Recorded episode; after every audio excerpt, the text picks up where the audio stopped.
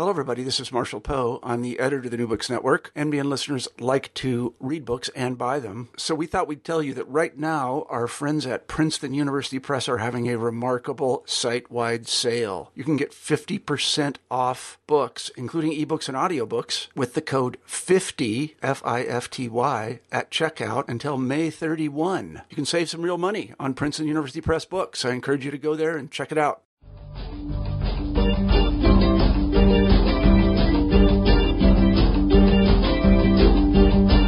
Hello, and welcome to New Books in Philosophy, a podcast channel with the New Books Network.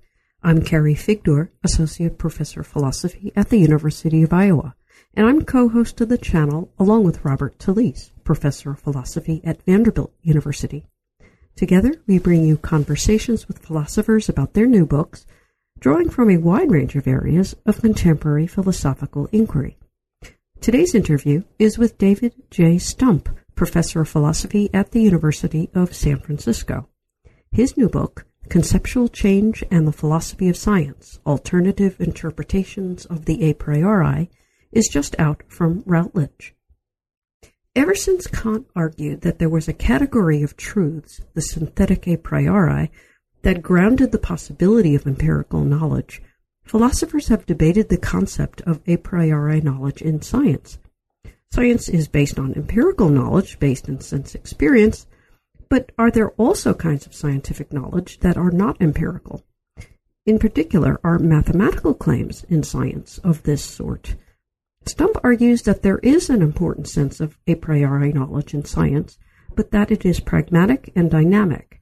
On his view, the a priori in science is better understood as the constitutive elements of science, the truths that must be presupposed for empirical inquiry to take place, but without implying that these truths are universal and fixed, as Kant and others have held. Stump contrasts his view with those of Poincaré, Carnap, Quine, Friedman, and other writers, and argues that the functional a priori can account for the role of mathematics and science, as well as the rationality of science through revolutionary conceptual change. Let's turn to the interview.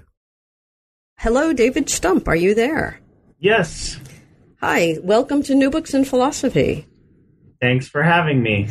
Uh, well, I'm I'm very happy to be talking about your new book, Conceptual Change and the Philosophy of Science. Um, you give a very very nice tour of you know all the various positions on uh, on the nature of the a priori in science, um, starting obviously with the with the case of Kant, who who kind of raised the problem to begin with, um, and then going through what you consider two different traditions of responses um, the logical positivist one, and then a, a, tradition that you, you call the sort of pragmatist um, or functional uh, tradition.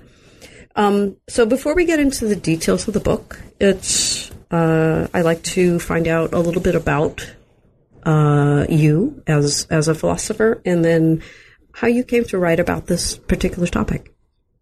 Okay, I um as an undergraduate at Berkeley was um, very fascinated by worldviews and uh, the idea that that we have uh, changing conceptions of reality through history and cross culturally as well. And of course, these raise the issue of relativism very um, immediately. Um, this was kind of the backdrop generally of uh, of my interest in in conceptual change in science and and uh, related topics. And I had very pluralistic training in philosophy. I went to Northwestern for graduate school, and it was at uh, just at a time when it was developing a philosophy of science program and and still had a strong continental program. So um, I got a, a, wide range of of uh, perspectives and um, methodologies. Uh, studied history of philosophy quite seriously and and things like that. So when I came to choose a dissertation topic rather than deal with things on a kind of broad epistemological way, um, dealing with relativism or something, I decided to go into philosophy of science and look at Henri Poincaré's conventionalism about space time.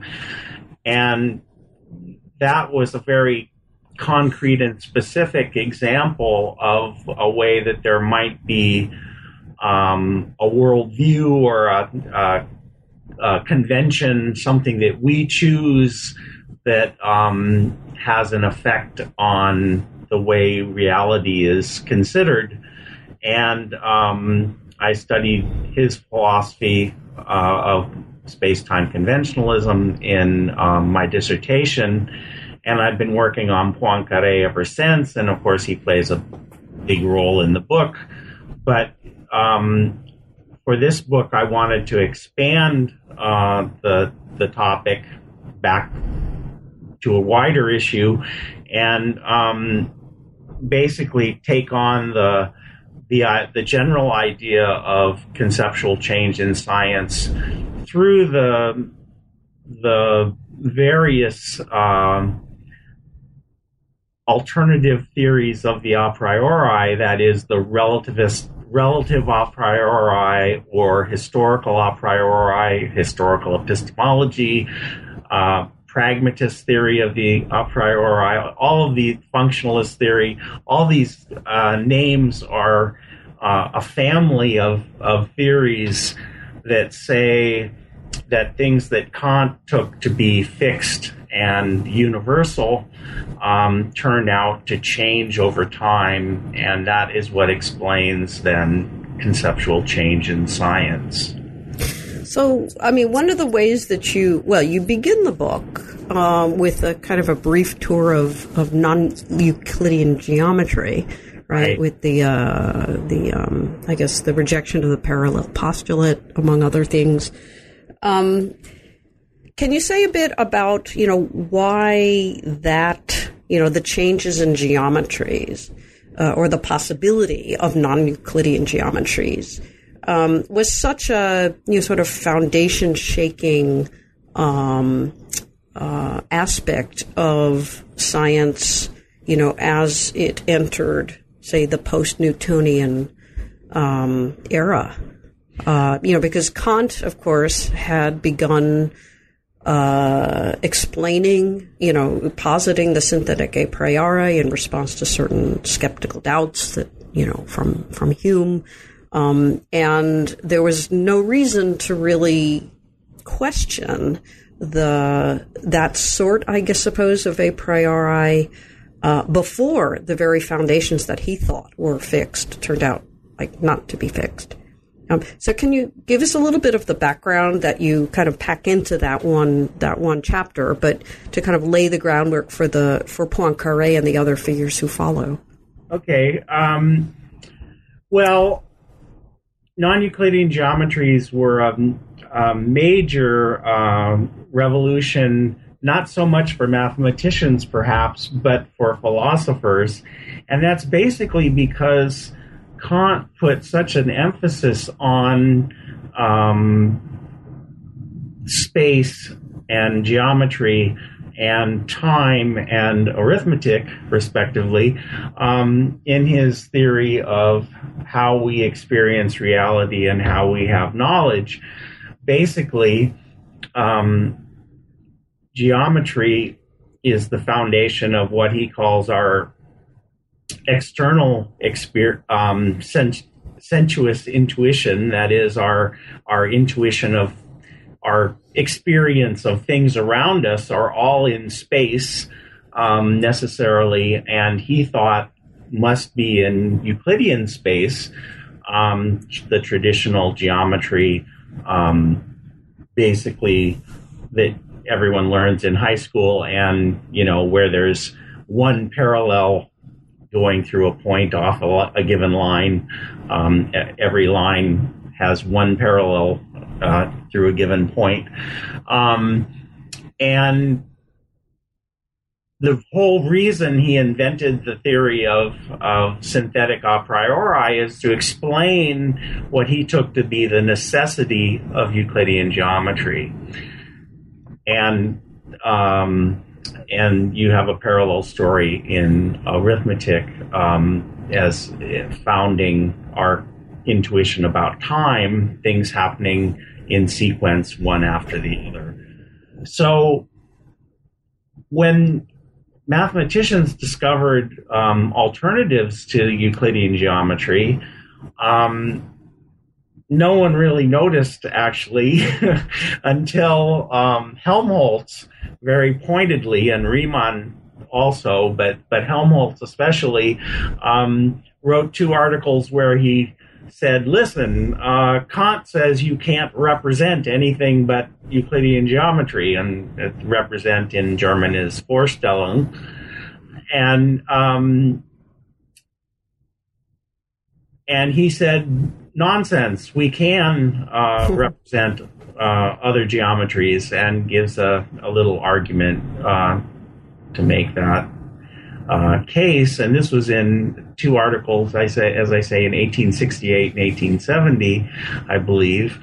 And um, that's when philosophers suddenly sat up and took notice um, that, wait a minute, this is a big challenge to Kant's theory because um, space and time and geometry and arithmetic are um, foundations to how uh, we experience the world and, and know things in the world.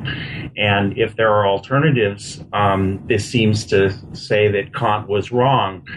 Um, there's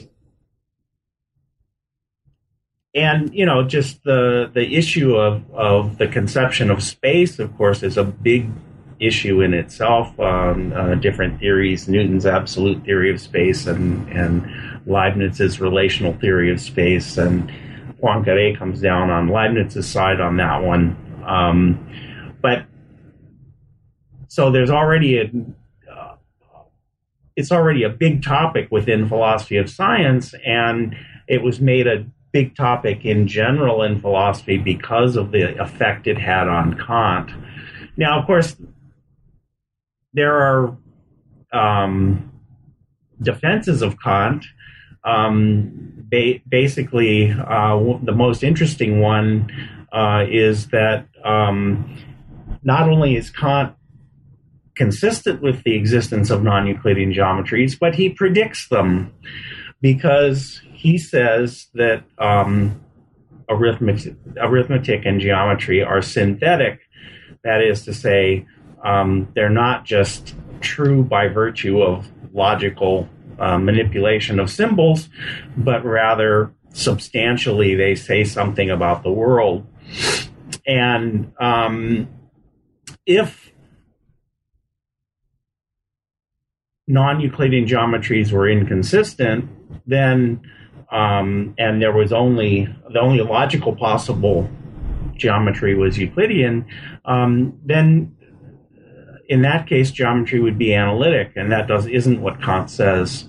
So the possibility of of other geometries as logical possibilities actually is um, consistent with Kant. So that's what some neo-Kantians said.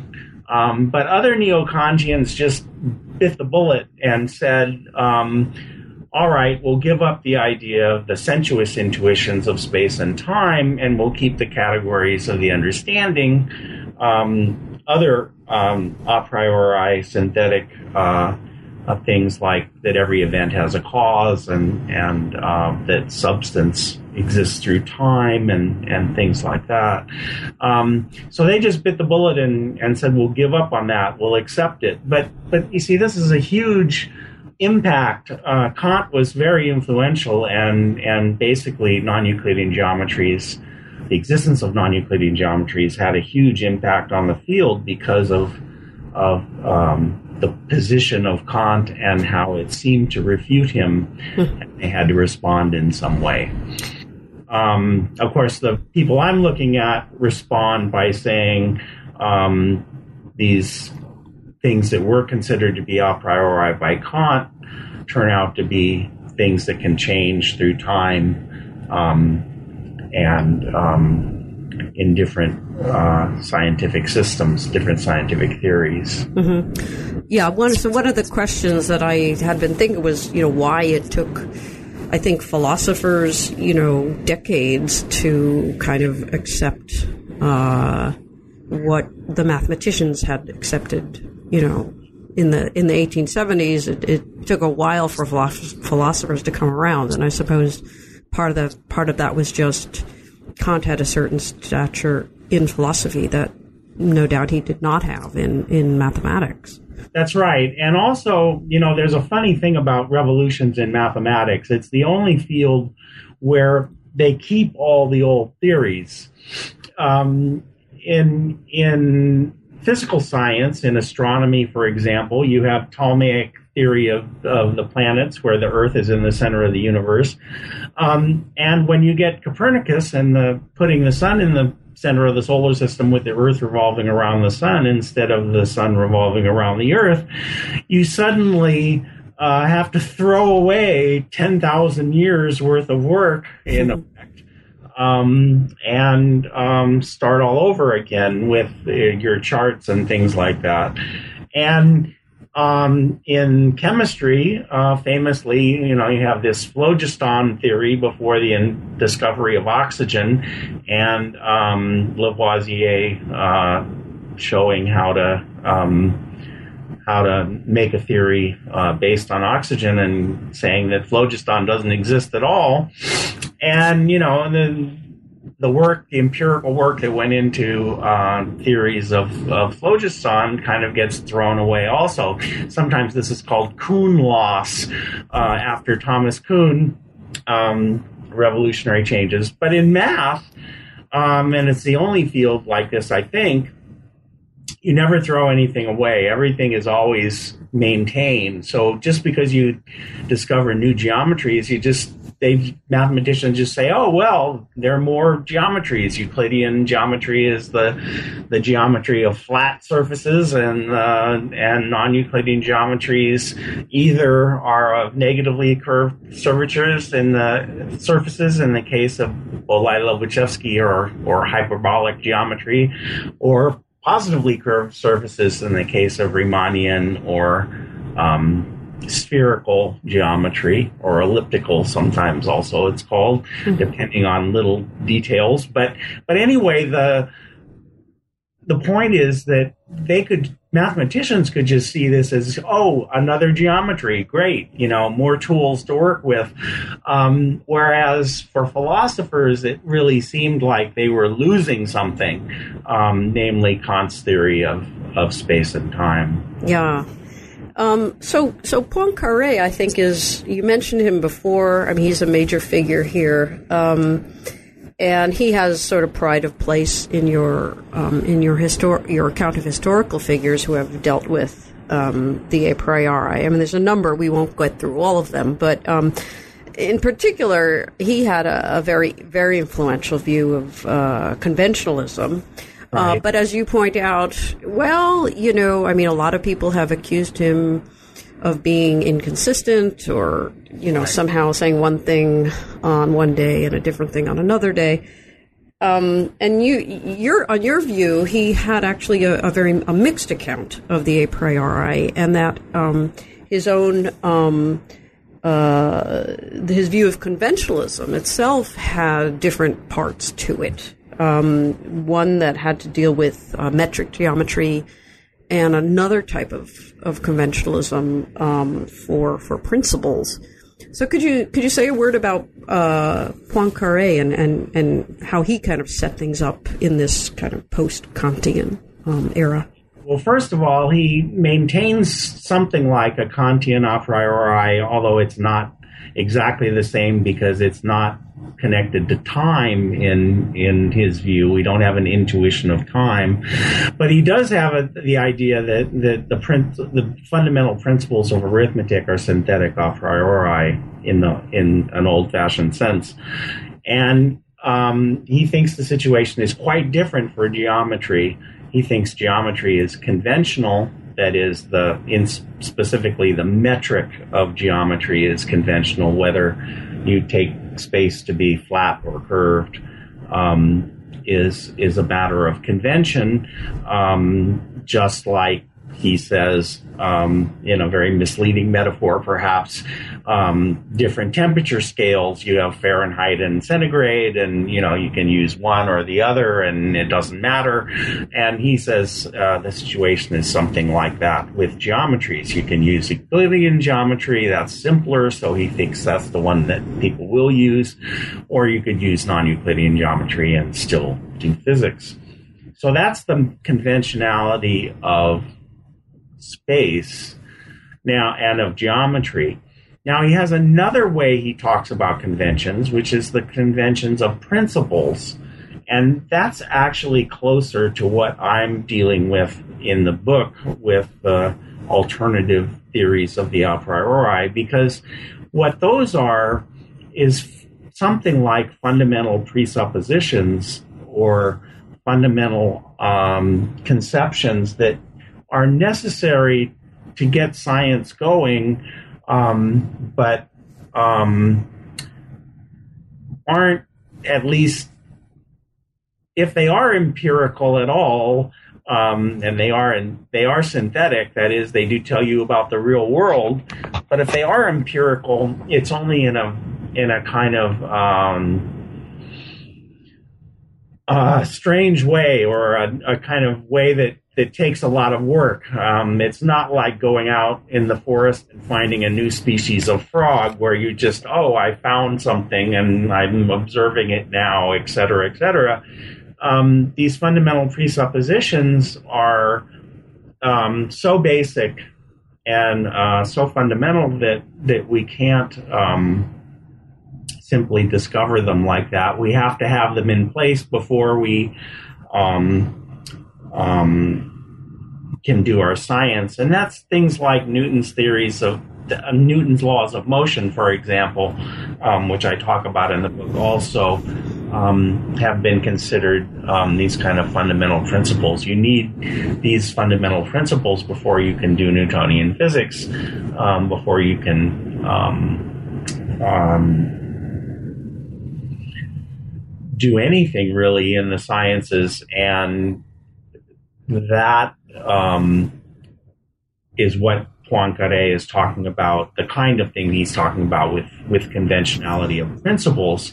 That is, there are alternative principles that we could um, use in some cases. He thinks these are pretty limited, actually, um, which is interesting. And, and um, that is, there's a small number of them um, because some things turn out to be just empirical. Um, and he he thinks that, uh, of course, the conventionality of space space is just one thing, conventionality of geometry or space. Um, so that's pretty limited too. So so Poincaré has a fairly conservative viewpoint on this. Um, and as I say, he also maintains the synthetic a priori for arithmetic. So, so again, you know, he has a, uh, a rather uh, limited and, and conservative view. Um, okay, so um, yes. uh, I mean, I guess in the in the other direction. I mean, you you in, in the beginning and then later on, of course, you know, the the, the figure of Quine comes up right. you know, periodically. And he, of course, famously says, well, there is no a priori. It's just a matter of what's more entrenched or not. There's a core. Core stuff is entrenched, peripheral stuff is not. And, and, um, and that's the end of the story. Um, and a lot of, you know, other sort of non Kantian or neo Kantian uh, figures in between uh, from the logical positivists, um, you know, through to Friedman, and you also discuss hacking. Um, the the differences among these positions is really one of determining what exact how do we account for this special status. Um, you know, Quine does it in terms of you know just entrenchment. Um, you disagree with that. Um, uh, some, I, I suppose uh, maybe from a historical perspective, um, you know, after Poincaré, the the major approach was the generally the logical positivist tradition, right? Um, maybe you can say something about how they conceived of the status of these um, a priori truths. Yeah, the the things that had been considered a priori by Kant were considered by the logical positivists to fall into two possibilities. Either they were merely analytic, um, that is, they uh, are are just um, matters of definition and and um, what follows logically, um, or they are synthetic and they're and empirical, that is, things to be known um, through this sensation or through experiment or something like that. So, in other words, if you look at the the possibilities, uh, uh, Kant said some things are analytic, some things are synthetic, some things are um, a priori, some things are empirical and he had a special category for things that are both synthetic and a priori.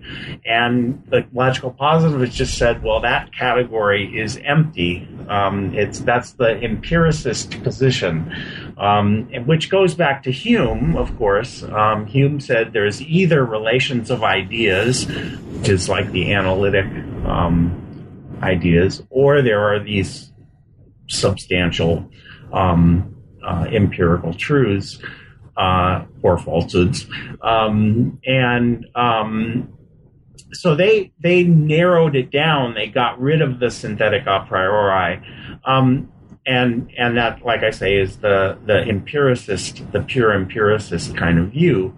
Quine also has a purely empirical view by saying that everything is ultimately empirical in in some sense or other.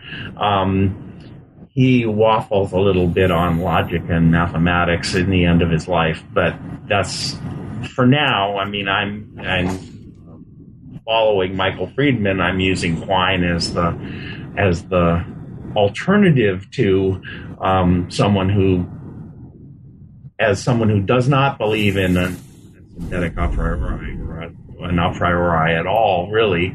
Um, so, um, so I guess uh, I mean Quine would I would I would put him I mean your major figures for the alternative to the logical positive view positivist view um, which you characterize variously as the pragmatic tradition with uh, the American pragmatists some of them um, uh, or the functional a priori. I wasn't sure if those were the same thing um, but in the alternative, what you call an alternative tradition, um, your major figures are, are Ernst Cassirer, mm-hmm. um, if I've said that correctly, uh, C.I. Yeah. Lewis and, and Arthur Pap. And, and you note that Arthur, you know, and not, I don't, you know, Quine was not kind of a prominent person in that group as far as I could see. And you see your your own view as being a, a sort of um, within the the Pappian uh, view, I suppose, or maybe a development of, of Arthur Pap's view.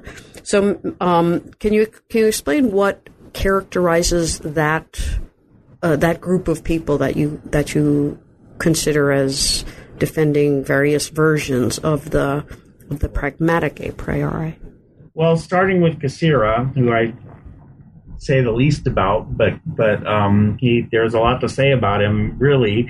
But apparently, he has a view that you know that that things that Kant thought were a priori, some fundamental principles, can change in in different periods as science develops. Um, but at the same time, he thought we should look for even deeper and more basic principles that remain constant through all time. So he has a, a halfway step, as it were. That is, you you um, you start out uh, noticing um, that that there are um, um things that Kant had taken to be fixed and universal that in fact have changed, like the non Euclidean geometry case. But the task then, according to Cassirer, is to look for even deeper principles that are in fact universal and are in fact fixed, or um, would ideally be fixed. Now, that's a neat, as I say, a well, that's how should be described, I suppose, as a neo-Kantian um, yeah. He's usually labeled a neo-Kantian. Um, the pragmatists go further and say, well, there are um, these um, things that have changed um, that Kant thought were universal and fixed. Um, and we shouldn't be looking for a deeper story. Um, everything is up for grabs as a possible, um, uh, everything is fallible. So everything uh, is up for grabs as a possible uh, thing that could change with further developments in science. And, you know, this is famously uh, posited by C.I. Lewis. He has an article called The Pragmatic Theory of the A priori, and then he develops that in his book, Mind and World Order. Um, but in a sense, he's got a very narrow view in that it turns out he really only has one example, which is Einstein's um, argument for the conventionality of simultaneity. And that turns out to be a rather conserv- con- con- controversial um, example on top of it, on top of there only being one. Um, so I'm a little concerned about his view. Arthur Pap goes much further and says really anything um, in the right context, could be considered uh, a constitutive element, that is, a, an a priori element um, of uh, a science. And things change change their roles. Sometimes they're constitutive, and sometimes they're um, empirical um, in different contexts, in different uh, theories. And um, so that's the direction that I see as being correct. Um, the only place I would say I disagree with Pap is that he tends to put things in linguistic form. He was very much an analytic philosopher and um, and likes to think of things in terms of definitions, in terms of uh, um, meaning of terms and things like that. I'm much more in the camp of thinking of science in terms of a practice and the practice and including of more than just language um, that is uh, physical practices and machinery and all kinds of things should be included in our analysis of science i think so so that's where i go further than than Pap um, of course um, people like uh, friedman and um, thomas kuhn and uh, ian hacking have similar views as well, although they they uh, couch them mostly in different terms, although Friedman's pretty close to that. Um, so that's that's the um, kind of tradition uh, that I'm uh, uh trying to highlight. I think um, Cassirer and um, Lewis I mean, we're talking about people writing in the 20, in the teens and 20s, um, and then Pap in the 40s and 50s, um, do constitute a, a different track um, for philosophy of science uh, than what was presented by the logical positivists, or if you want to call them logical empiricists. Um, I'm taking the two names as being synonymous. Um, some people some people didn't like logical positivist, and some people pref- and prefer logical empiricist. But I'm taking them to mean the same thing. So, um, so I I see this as an as an alternative to the logical positivists um, because they take the a priori more seriously and don't try to um, do that pure. Uh, empirical reduction of the synthetic a priori. So, so Quine, I mean, um, his you, you criticize his view as Yeah. saying his distinction between core and periphery is really not not sufficient, as far as I understand it, to to draw the status distinction Well, let's that that that that you want, or at least that was that was the impression I got. Could you Uh, the- explain the your? The best way to bring this is probably with an example. Mhm. One of the prime examples of what um, Michael Friedman and others, including me, have thought of as a constitutive um, principle or a relative a priori, if you will, is something like the calculus in Newtonian physics you have to do you have to have the calculus as a tool in order to do Newtonian physics. If you're going to calculate the the the planets as they orbit around the sun and and uh, or you're going to do pretty much anything, you need calculus. Um, and that's what we mean by a necessary precondition in Kantian language or a constitutive element of the Newtonian uh, theory. Um, calculus is is something you have to have in place as a tool before you can do anything. Now, Quine would say in his theory that, well, oh, sure, I can explain this. He's got a purely empirical theory. Um, calculus is entrenched. That is, it's um, in the center of the web of belief and uh, something we're going to be less likely to, to change um, than something out on the periphery. And what does he mean by entrenchment? Well, there's two things he says about entrenchment. One is that it's uncontroversial, everyone accepts it. And two, that it's been around a long time. Calculus, to take that as our prime example, does not fit either of those requirements of entrenchment. When Newton um, was using it in the Principia, he had just invented it. He, uh, along with Leibniz, of course, but but he, it was brand new, and it was not uncontroversial. It wasn't uncontroversial until much later when people like Cauchy and Weierstrass and people like that put it on a sound logical footing, and um, you get what what's called the rigorization of the calculus. You know, a century later, or centuries later. Um, so, is not entrenched.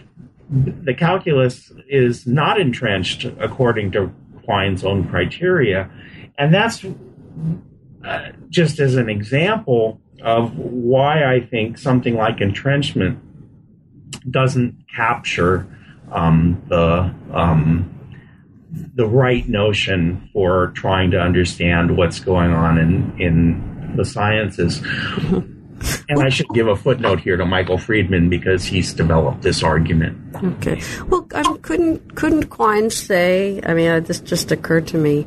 Yeah. Uh, well, it wasn't entrenched when it was introduced. Uh, you know, for all we knew, the calculus maybe might not have worked. You know, maybe it looked like a good device, and it turned out a few years later, like, uh, wait a minute, this is not, you know, the best way to go.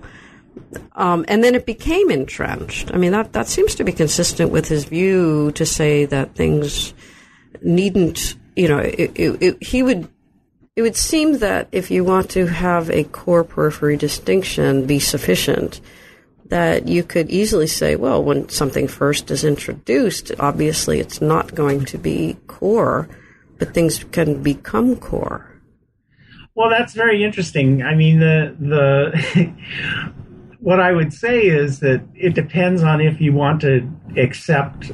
I mean, the the view you're expressing is a retrospective view from our current standpoint. Um, cal- calculus is not um, controversial, and it's been around a long time. But um,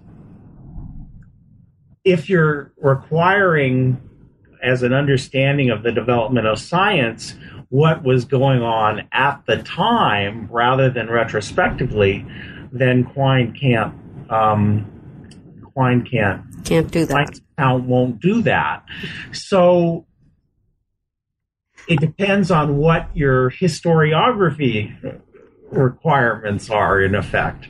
Yeah. You need something that can work in real time uh, to understand what science is doing, or do or is it all right to have kind of a retroactive um, reconstruction? Um, and I would hold out for uh, something that that works in real time. That is that works historically um, within the the framework um, that um, was given at the time. Now, this is, gets to be a very complex story. In fact, one of the things I have a footnote um, for in the book is that you know there's a controversy over whether Newton himself actually used the calculus in his own physics. So is it really necessary? um, actually, the the best uh, work by someone I can't remember right now, um, Italian guy, um, seems to say that he did in fact use calculus in in Principia. Uh-huh. But, but there is controversy about that, and and it shows you know that I mean when you really get into the history, it's it's quite a a, a rich thing and not something you can um, philosophers tend to like reconstructions and uh, Right. of, of messy history. Well, let me let me just. Um, uh, I, I guess the question is how, how do you get a real time conception, as you put it, of the a priori um, that really gets you the the status that Yeah. uh, that that we associate with the a priori. I mean, I understand you want to get rid of the the the language, you know, a priori. Let's just call them constituent constitutive elements of science, and that's that's fine. You know, so that's all I mean by a priori is constitutive elements. But even to have a constitutive element, um, that seems to be much much stronger than well. I'm taking this as a presupposition now, and uh, that seems fine. But you know, whenever you set up an experiment or anything, there's all kinds of things that are presupposed, and it would seem that for something to count not merely as presupposed, but as a priori or constitutive, there has to be something more than that. And the real time issue is well, in real time, you may not. It's it's probably really difficult to know, you know, which of things those things are going to be constitutive, which you know, as opposed to merely, you know, presupposed and taken for granted. Well, you look at, you, I mean, what, what you have to do is look at scientific practice, and a lot of things you will find, you know, I mean, you can dig out what the presuppositions are. Um, and the thing I would say about what makes something constitutive, I mean, it is largely just, you know, a necessary precondition for so whatever that you know phrase uh, captures. Um, so in that sense, it is just a, a condition, a hypothetical. But there there are little hints that there's something stronger going on. Um, one is that that like I say with the, the example of the calculus, you can't do the physics at all without that presupposition. It's not quite like you're just oh, I'll assume this, you know, and I mean, it's like really essential science. Another thing I would say, and this comes up in my, um, the first example I give in the book, which is of a, someone, um, The petri dish. a, a petri dish with a growth in it and, and saying, oh, this petri dish uh, is contaminated. And that example um, is not as strong as as the um, calculus example. I think it is more like just a, a precondition or entrenchment or something that why spontaneous generation is not considered as a live possibility. But where I, I say that it becomes something a little stronger is that the scientist is actually using the non existence of spontaneous generation as a criterion. That is, having a growth in the in the supposedly in the sealed uh, uh, petri dish is something that is a criterion of contamination.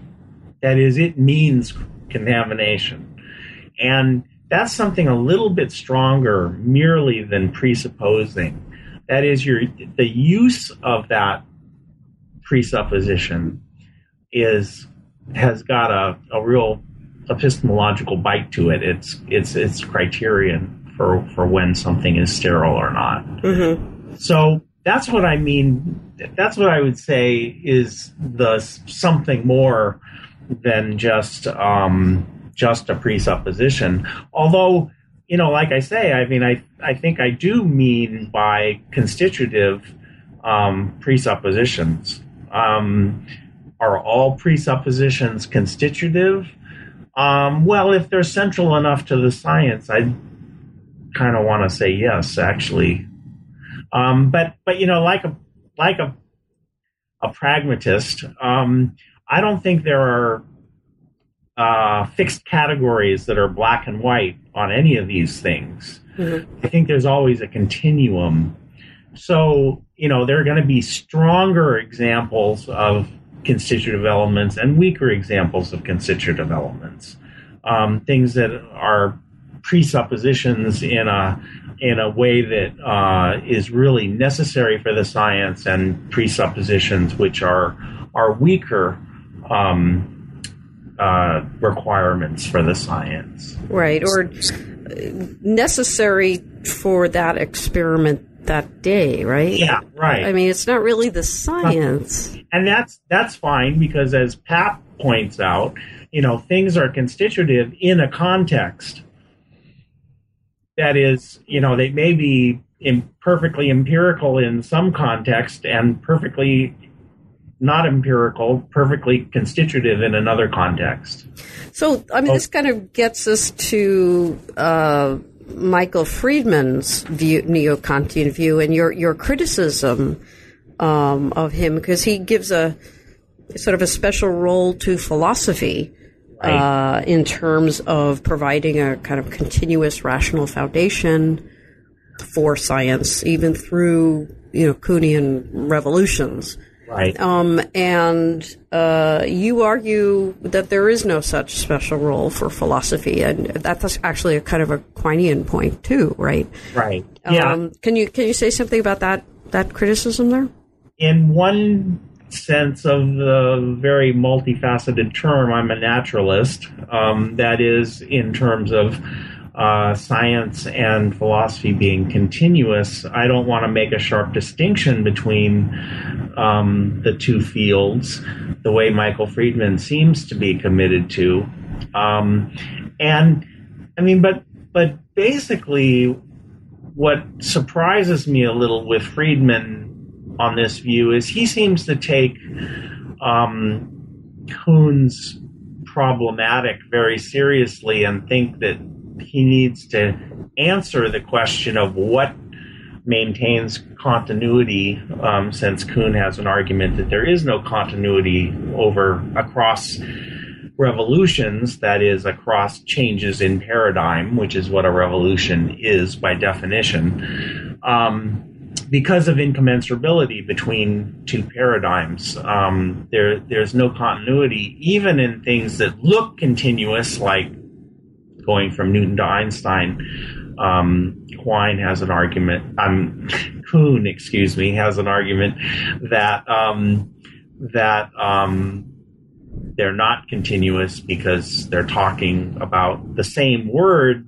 in different ways. So they there's a meaning change going on mm-hmm. with things like mass and and things like that. But anyway, um, Friedman takes this very seriously, but I'm a little surprised by that just simply because there's been a lot of discussion of Kuhn's work, and I would have thought by the time Friedman was writing the book, um, there were a lot of answers to Kuhn. I think my answer, and I'm following people like Larry Laudan and Dudley Shapere and others who tried to um, argue in a non foundationalist way against Kuhn. Um, I think there's enough continuity within science itself um, without adding a layer of philosophy to make the continuity.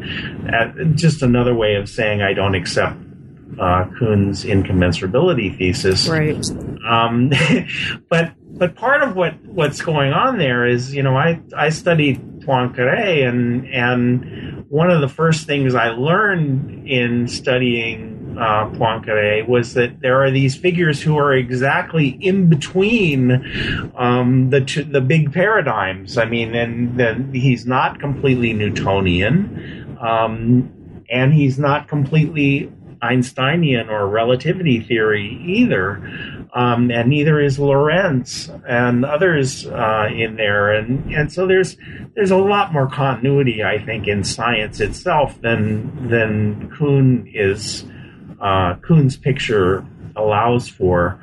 Um, and because of that, I think um, Friedman's response is just not necessary. He's asking a, answering a question that, that doesn't need to be answered, um, in effect. Okay. So, how about like metaphysical principles? I mean, a lot of yeah. philosophers will maintain um, uh, that you know there's a sort of metaphysical foundations. I mean, that's a very popular topic these days. Is you know the metaphysical foundations of physics. Um, uh, where where do, are those on your view constitutive principles? You know, like mathematical principles, and they're just in the mix somehow. I think they would be probably constitutive in this if there are necessary preconditions. I mean, necessary presuppositions to to um, to do the science. Um, what I would say is if you've got something that looks like it's universal and and you know you can't imagine any alternative, um, uh, that just means that uh, that you've got a principle that may change but hasn't yet um, because everything I take to, to be fallible. I mean, that's my bottom line principle, as it were. Um, and and there again, I'm agreeing with Quine. Um, you know, all principles are fallible. Agreeing with Peirce um, in the original uh, setting up of fallibilism, and um, I'm not impressed by arguments that, that would say that you know there's something absolute or universal about about um, certain metaphysical principles. I don't know any alternatives, but you know there's even logic has alternative logic. So um, I, I think there's if you look closely, there's there are more alternatives than people know about, and secondly, um, you know, there's a long history of people claiming um, that they have a universal and absolute principle from Kant on uh, Kant and before and after, um, to only to turn out to be wrong. Science got them wrong. Uh, they're wrong. We thought every event has a cause. Well, radioactive decay uh, seems to happen in a totally random way without any cause. Um, uh, we thought that uh, nature doesn't make jumps, um, and quantum mechanics shows us that an electron gets from one shell to another with never being in between. Um, you know, and these are puzzling things to our intuitions, but that's what science keeps telling us over and over again. Um, okay, so I mean, this kind of brings us to the the at the very end. You you focus on the issue of, of mathematics in in science, which is you know in a sense that's kind of ground zero for this whole debate is, you know, what do we do about mathematics and science? Uh, because, uh, you know, two plus two equals four, and, and it seems irrelevant that, uh, you know, not only can't we think of an alternative, but it just seems like there isn't one. Um, and uh, you know, obviously, with with geometry, the parallel paths, you know, we, we might have had those intuitions before, but we learned they're they're wrong.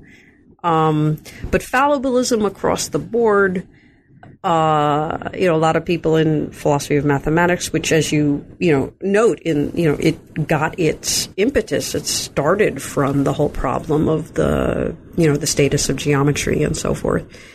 Um, so in the in that final chapter, you address the mathematics, the role of mathematics, the status of mathematics in science um, right. specifically, and uh, you discuss the role of the indispensability argument. Right, math is indispensable in science, and um, and this is taken to be an argument for for Platonism of some sort. And that, of course, would imply that we have some sort of mathematical intuition to which we have access to these Platonic objects.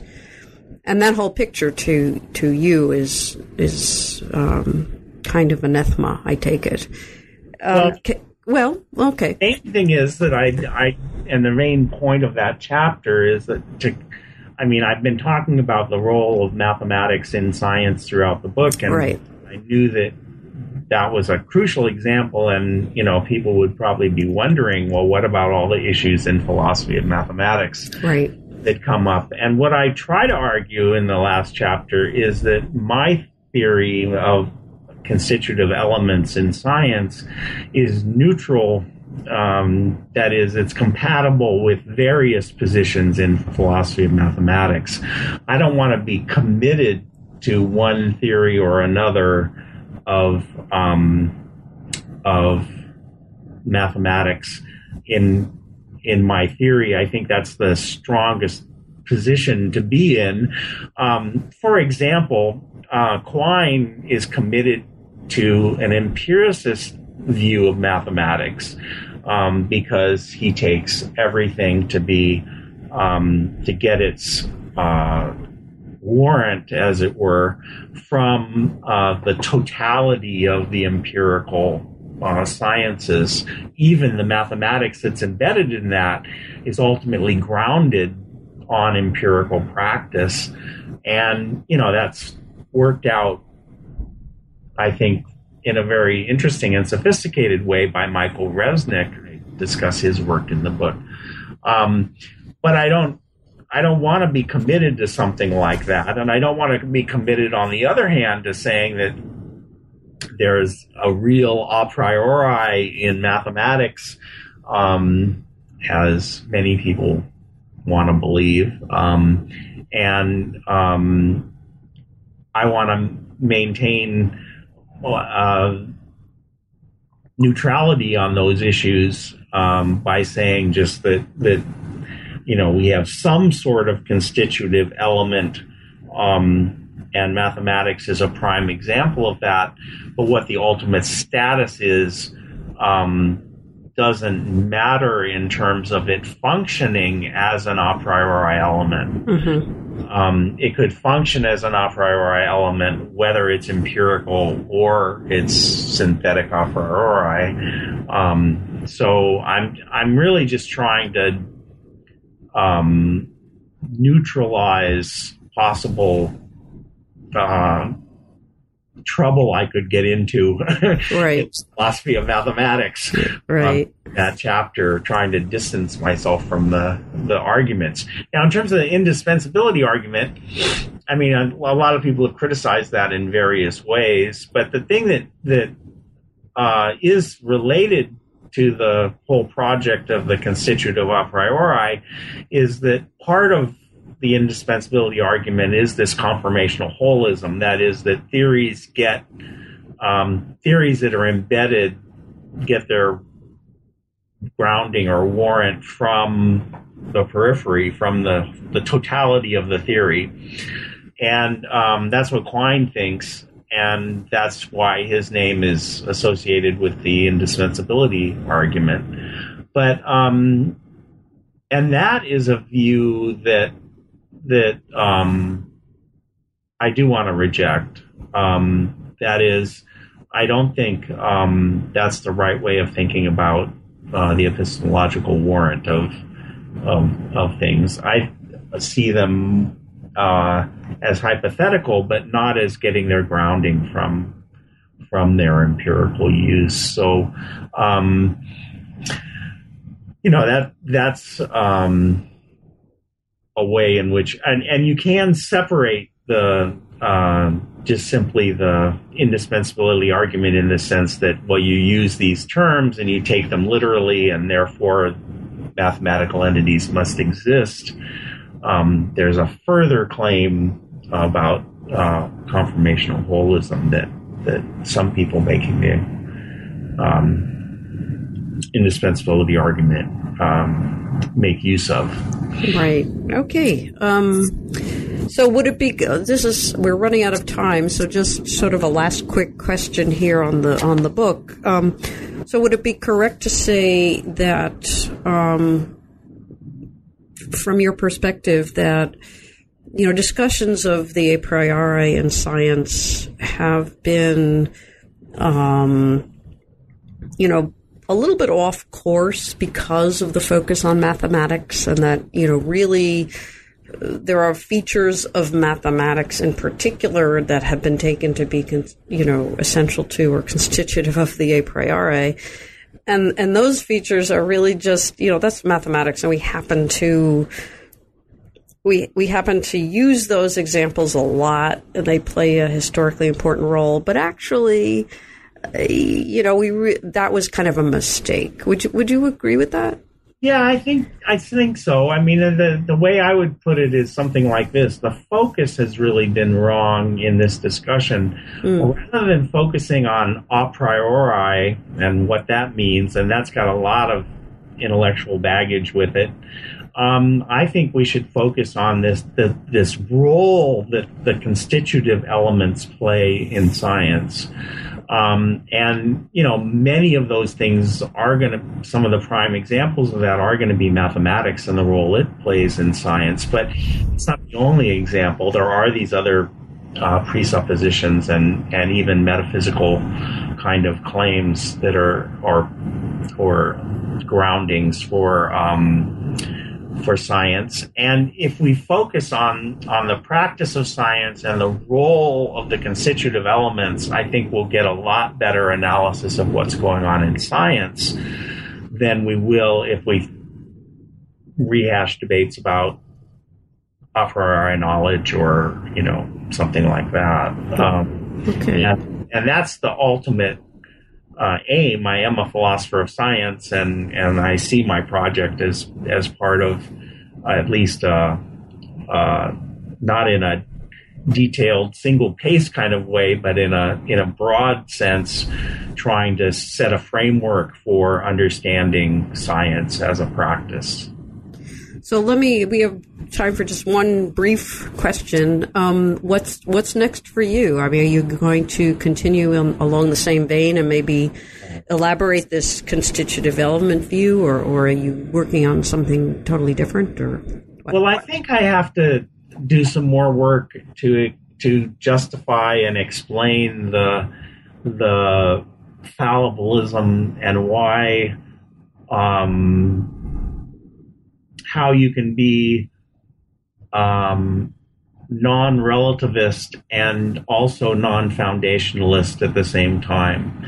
I've made that argument in the book and I've made it before in a separate article, but I think a lot of people are still confused about that. Mm-hmm how you can be a thoroughgoing fallibilist with no absolutes at all, and then yet say there's objective knowledge. Um, so I think I, I have work to do in that field. Um, okay. Say I make a case, but it's a sketch um, rather than a, a really full blown argument. Right. Right. Well, uh, we are we are out of time, so um, I just want to thank you for a very enlightening discussion. Um, it's been very, very interesting to know about, you know, how these different views relate to each other and then understand how, how your view kind of advances the, the conversation. So thank you. Thank you very much for the opportunity. Okay. Bye bye. Bye. You've been listening to an interview with David J. Stump. His new book, Conceptual Change and the Philosophy of Science Alternative Interpretations of the A Priori, is just out from Routledge. I'm Carrie Figdor. This is New Books in Philosophy. I hope you enjoyed the podcast and thank you for listening.